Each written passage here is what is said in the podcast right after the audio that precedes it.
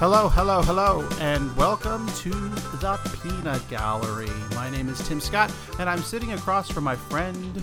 George Harder. That's There me. he is, the man, the myth, the legend. Uh, hey, I'm George. very famous in a very small group of people. Well, that's more than some of us. Uh, hey, today on the Peanut Gallery, I wanted to talk about and kind of explore the evolution of musical theater. And what I mean by that is how the scenic components have evolved over the years from operetta, you know, the showboat and pre showboat days of uh, Hammerstein and Kern to the mega musicals of the 90s to how they've kind of gone back to an essential version of musical theater if you look at Broadway right now. So I was hoping you could kind of give us an overview of of like the Leip operetta, operetta scenic and how they a- approached production and what those productions may have looked like, you know, at the turn of the century, Gilbert and Sullivan, before musical theater and Broadway really took off. I think it might be important to put in folks' head that to begin, remember, musical theater is America's contribution to the theatrical arts. I mean, theater started in Greece over 2,000 years ago and in China long before that. But America's unique contribution to that theatrical art form is the musical comedy. That said, where did that come from? I think mainly two different sources. One certainly is the operetta of Europe, that was the template. Uh, light operetta uh, were very similar in form to what we think of as a musical comedy today. Many of them had a comic relief song. That's one of the things that defines a musical comedy. You have to have a comic relief song. Uh, so that's the template, but also what's kind of rolled into that, especially around 1900, is it's important to recall what was the most popular form of mass entertainment in the United States prior to the rise of radio, uh, records, and so forth. People don't want to think about this, but it was minstrelsy, blackface minstrelsy. That was the most common and most popular form of mass entertainment. They toured through every small town in America. By about 1915, 1916, that gradually morphed away from blackface minstrelsy into the vaudeville variety show. At the same time, what producers were doing, uh, it's a little, little complicated. I'll try to give the thumbnail version of this, but what what producers started doing is that they were going down the Tin Pan Alley, 28th Street, in like a farmer's market, uh, buying the freshest songs from the different publishing houses, going back, changing two notes, two words of the lyric, and putting their own name on it because they bought the song. They owned the song. Composers got together. Irving Berlin was one of them. Jerome Kern was another one, and a few others, and formed the American Society of Authors, Composers, and Publishers, ASCAP. And they started a system whereby, yes, they would work for the publishing house on a salary, but when the song was completed, the publishing house did not own the song, could not sell the song. The composer retained a certain right to the song, and the songs were rented from the publishing house with a royalty being paid. That system's still in place today. When you do Carousel or Titanic at your local theater, you pay a royalty. They send you all the music. When you're done with it, you send it back. You don't you don't own it. So that caused the producers now to try to cut out the middleman, and they went directly to the composer and said, "Hey, Gershwin, Jerome Kern, instead of us going to the publishing house and you know renting these songs, why don't you just write all the songs for the show?" and then they would put a story around it. What do you th- think those shows? being, go ahead. What do you think those shows looked like, though? You know, bef- this is.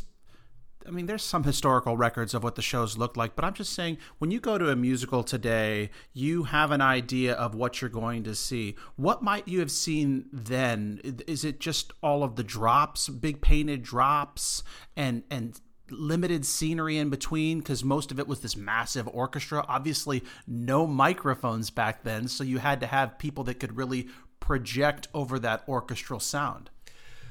Before Showboat, what a musical would have looked like would would look like a hybrid between something akin to a European operetta and a vaudeville variety show. Because they started when you had one composer writing all the songs. Now the show was all of one piece. It was something cut from one piece of cloth. And they would put the barest excuse of the story boy gets girl, boy loses girl, boy gets girl back. That sort of thing. Uh, this, it, the, the shows were song driven, they were not story driven. You went to the show to see uh, a particular dance production number, you went to see uh, a great star like Eddie Cantor or uh, in the early days, maybe uh, Ethel Merman. Uh, you went to see a reigning Broadway star of the day perform in the show. You didn't go for the story. Uh, the the story was just an excuse to sing the popular songs. And then they would sell the sheet music in the lobby uh, after the show, of course. Now they'd sell the CD. Uh, so it would have looked very much like a vaudeville variety show, but with a common thread. In fact, sometimes I think in those early years, they actually had different acts that they would put into the musical, uh, jugglers and so forth. During intermission, they would have a vaudeville, a, a variety show, uh, uh, maybe a dance number, a trained dog act before the before the musical began and that and that format pretty much was sustained until Oklahoma, really. I mean, Showboat had something to say about it. Yes, but then it kind of went back. That was an aberration in 1927. So Oklahoma comes around in 1943, and that changes the landscape of how musical theater is made and how it's told. And that format, in terms of, again, just what the shows may have looked like, that format pretty much stayed in place for for what 20 30 years until maybe the 70s until Stephen Sondheim came along and how did and and, and again not exactly how how the score or the music was laid out, but just in terms of when you go to the theater and when you look at a show. Now, when you get into Stephen Sondheim and West Side Story and some of his earlier work, how did that change? How did it shift how how the musicals looked? Let me begin that with a, a, a famous quote by the late Hal Prince. He said that some people go to the theater to be tickled, and some people go to the theater to see a little blood drawn. And I think that once the uh, tickled, go to the show to be tickled musical ran its course, I think producers and composers were trying to figure out, it's especially true of West Side Story, how they could draw people into the theater by buying a t- ticket to be tickled and then give them a little blood drawn. That was very true of West Side Story because in Leonard Bernstein's uh, diary entries, he said uh, something to the effect of, "Can we we write a musical comedy that is like an opera uh, with not a happy ending, the Romeo and Juliet story, where people die at the end in a musical comedy? It's never been done before. I wonder if we can succeed. Do you think the success of West Side Story was kind of a precursor to Sondheim writing Sweeney Todd, saying, Listen, I know it can work. I know this is successful. I know we can be bloody as hell and people will come out in droves? I don't think Sondheim kept in the back of his mind, well, West Side Story was a success. I think I can pull this off because when what I think Sondheim was trying to uh, overcome a different challenge with with Sweeney Todd. He was trying to, and he said this himself in finishing the hat.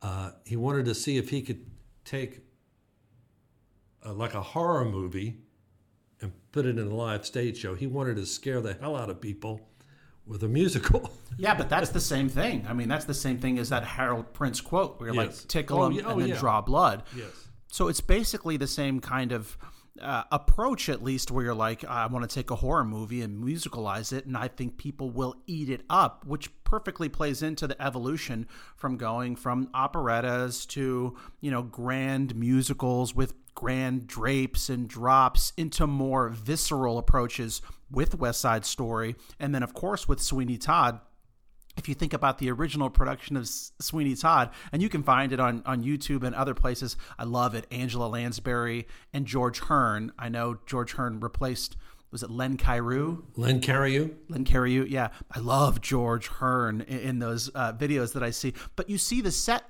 and the design components look very different from what you might have seen. It almost has a black and white feel to it. The two layer set, industrial, industrial, looking for very industrial, yeah. And, and the way they had to execute, no pun intended, the murder of all the victims. That was a different thing than what we had seen in musical theater and on Broadway for maybe forever. It is a very interesting evolution because you are talking about the commercial theater show doesn't succeed or have life unless people buy tickets to it, unless they pony up today almost $200 to see the damn thing. But at the same time, composers, producers, uh, writers, and so forth, they want to be challenged. They want to don't want to keep doing the same thing over and over. They want to they want to do something fresh and new. The audience wants something fresh and new. But how you do that in the atmosphere of the commercial theater where people have to pony up uh, a significant amount of money in order to see it. Now, Sweeney Todd was the late 70s. It's 1979. Right, and that's 10 years after a musical like Hair, which was off Broadway in 1968, on Broadway in 1969, which changed the landscape of musical theater as well. Also challenged people and got butts in the seats for a different reason. Um, and how does that play into the evolution? You know, you had naked people on stage during Hair. You had it being a very protest driven musical. People had very strong feelings. It was a musical that was protested as well. Of course, the generation dictated some of that, but that was a totally fresh and new approach for musical theater as well. But they weren't necessarily hits right off. Sweeney Todd was not a hit right off. Uh, it took it took a while for it to catch on, for, for the public to catch up with it. Uh, Hair, you know, that year that Hair opened on Broadway, what was it, 68, 69? 69 60, I, I think. it was off Broadway in 68, on Broadway in 69. 69. You know what, who, what, which show won the Tony that year? 1776. Yeah, and I have an interesting story about that because I did Hair with some of the original cast members. There was a reimagined production of Hair, and many of them think it was pushed later in the year. They think they should have been nominated for the Tony Awards a year before. They think they were pushed into the next season. They had been playing on Broadway for so long that it was almost a for, a forgotten show. It wasn't a new hit show by that matter because they felt they felt that the Tony committee or whoever didn't want a show like that to win, mm. which is kind of controversial and crazy in its own right. I don't think anybody knows the story of Hair, but people certainly remember the songs. And I think it's one of those shows that became popular mostly because of the music. I think it was more music driven than story driven. So, yeah, so in any, that respect, it wasn't really that new and fresh in its approach.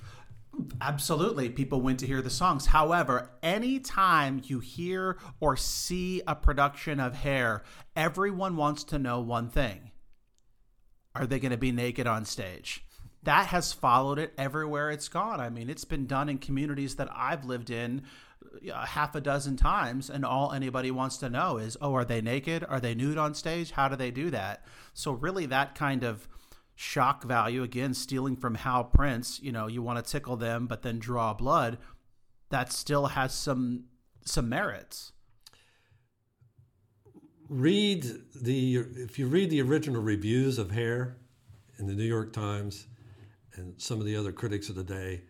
It said that you know the, the nudity was supposed to be shocking, and it really wasn't. It was kind of they termed it kind of silly, kind of amusing. Yeah. But it wasn't really. Oh my gosh, they're naked. It, it was more an innocence type of uh, of nakedness. It wasn't sexual. Well, again, I, I know from hearing firsthand that there were so many rules put on them to delineate it from pornography. They weren't allowed to move. They could be naked, but Exactly. they just had to stand there. They couldn't move at all, or else they were going to deem that pornography and potentially shut the production down. Well, that takes us into you know what what contemporary audiences might know as the mega musical period in musical theater, which is really getting into the 80s and the 90s with shows like I think Phantom of the Opera probably led the way with this grand chandelier and the boat moving and the Phantom's lair. I mean, I remember the first time I saw it. I think, like many people, I, could never imagine seeing something like that on stage. I thought those kinds of effects were saved for the cinema. And that gets followed up by mega productions of Les Miserables, where they're staging a huge French Revolution, and Miss Saigon, where they're flying in Yeah, helicopters. you have a helicopter in Les Mis. You have the uh, you had the barricade, which turns. Uh, uh, it's a barricade, but it turns and somehow it becomes the town. it like goes upside down. It's, Yeah. it's amazing. Talk about that period in musical theater, which you know we're not all that far removed to. I guess, gosh, I'm old. I guess we are. It's probably 40 years ago when it started. I, think it's a result of audience, uh, the the taste of audiences changing. Get commercial theater. You got to have some reason to to buy a, a ticket, which is always been, they've always been expensive. I mean, it doesn't seem like forty nine ninety five for an orchestra seat is expensive, but it certainly was in the nineteen fifties.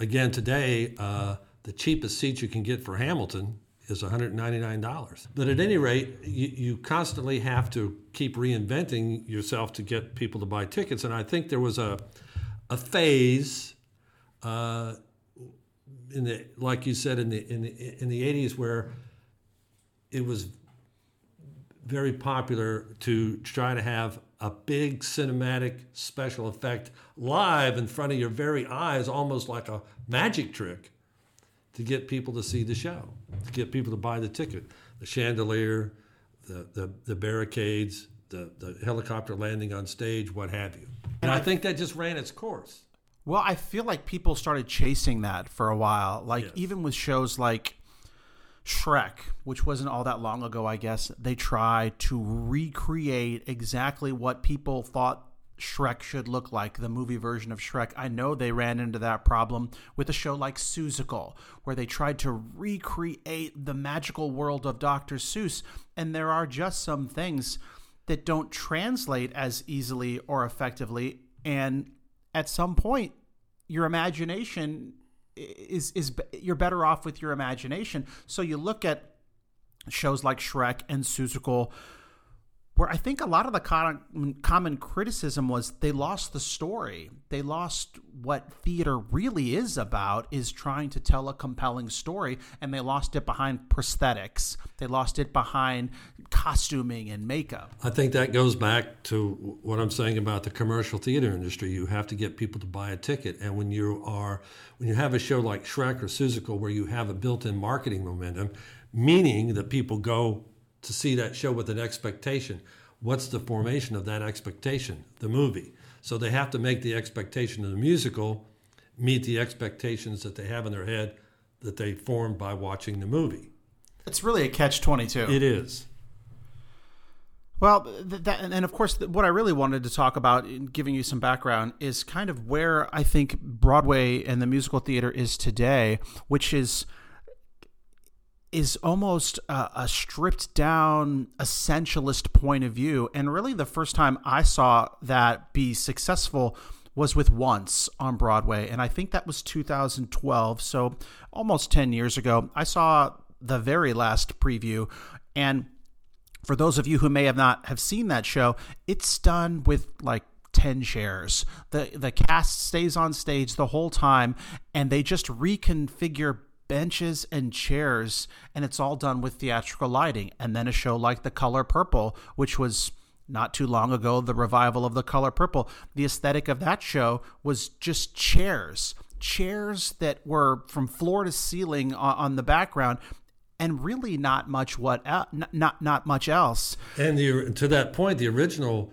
run of Color Purple had a very elaborate set, capturing the flavor of the South, like in, in the movie.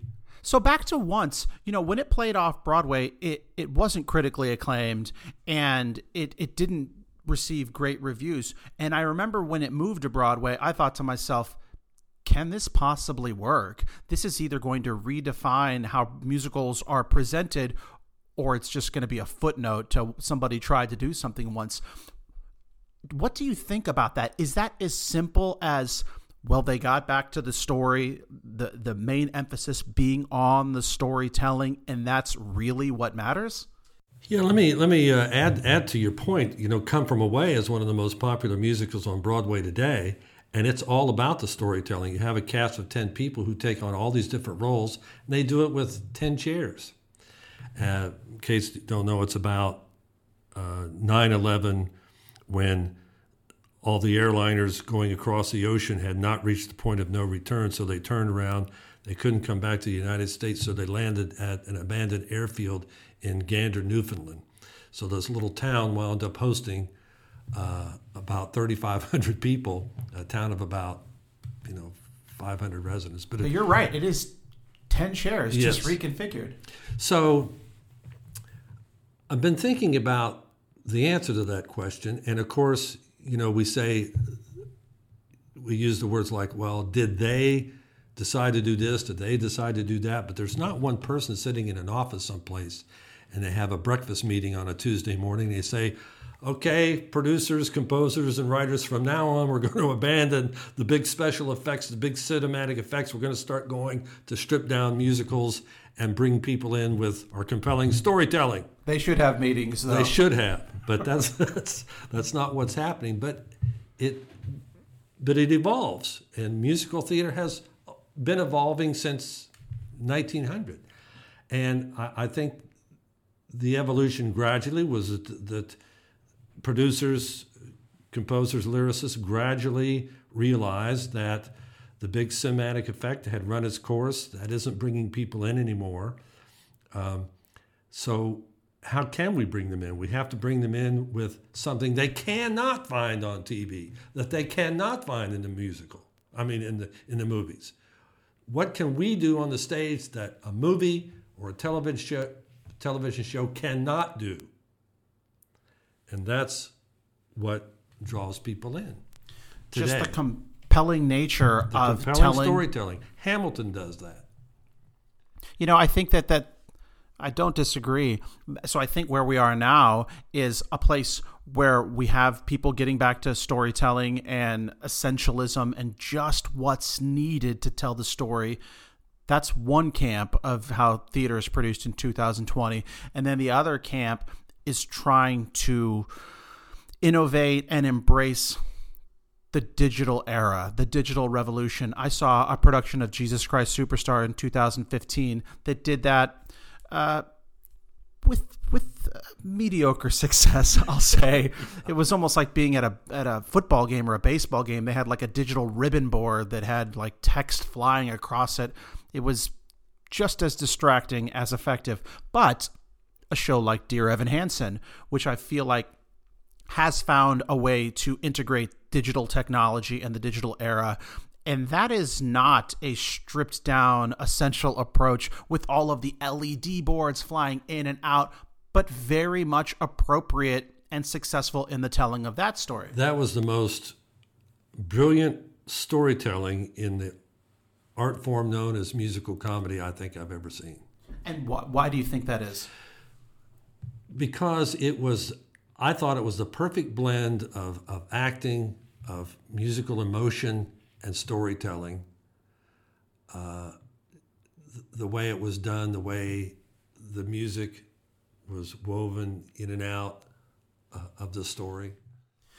So, what about the digital component? Because there was a lot of things happening in Dear, and Dear Evan Hansen. There is a lot of things happening, and a lot of that digital media board, and you know, evoking social media and the scrolling of oh, today. Oh, yes, I remember you know, that. Yeah. It, you're inundated with with it in Dear Evan Hansen. But I thought, I, that, but I thought it was part of the story rather than more like a special effect. A lot of I times agree. they do that as a special effect to keep the audience attention. But I think in Dear Evan Hansen, all of that was part of the storytelling. I definitely agree. And I think you hit on it. Like, if it's essential to the story, then it's compelling and it works. If you're just doing technology and digital effects for the sake of digital effects' sake, you could get into trouble. Well, like the revival of uh, of uh, Sunday in the Park with George, where they had the entire set was digital. So that was the not the Jake Gyllenhaal revival, but the revival before that. And it was always it was all. It, I mean, it was beautiful. Paintings would appear and disappear, but it was it, it wasn't part of the storytelling. I I saw a local production of uh, of of uh, Sunday in the Park with George that was done more or less in concert style that I thought was more compelling because the story came forward. I feel like with a show like Sunday in the Park with George specifically, that is a challenge anytime you produce it because you're basing it in large part off of this iconic painting. And so you're always going to be compared with how it looks on stage in comparison to the iconic painting.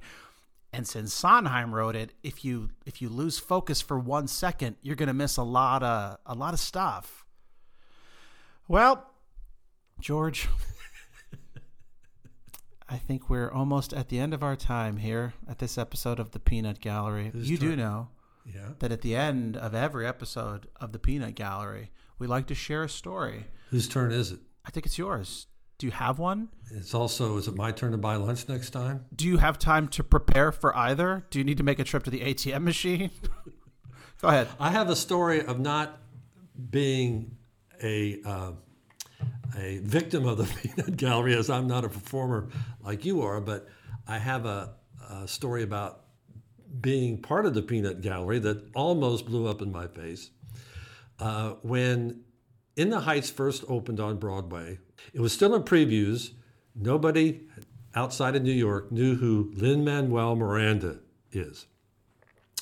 I went to see Dear Evan or uh, uh, uh, In the Heights, well, in previews, enjoyed it very much. Two days later, I'm at the Dramatist Bookshop in the Theater District, and I look over as I'm browsing the aisles, and who do I see but Lin Manuel Miranda himself, himself, leaning against the wall, texting on a BlackBerry. Remember the Blackberries? He loves that place.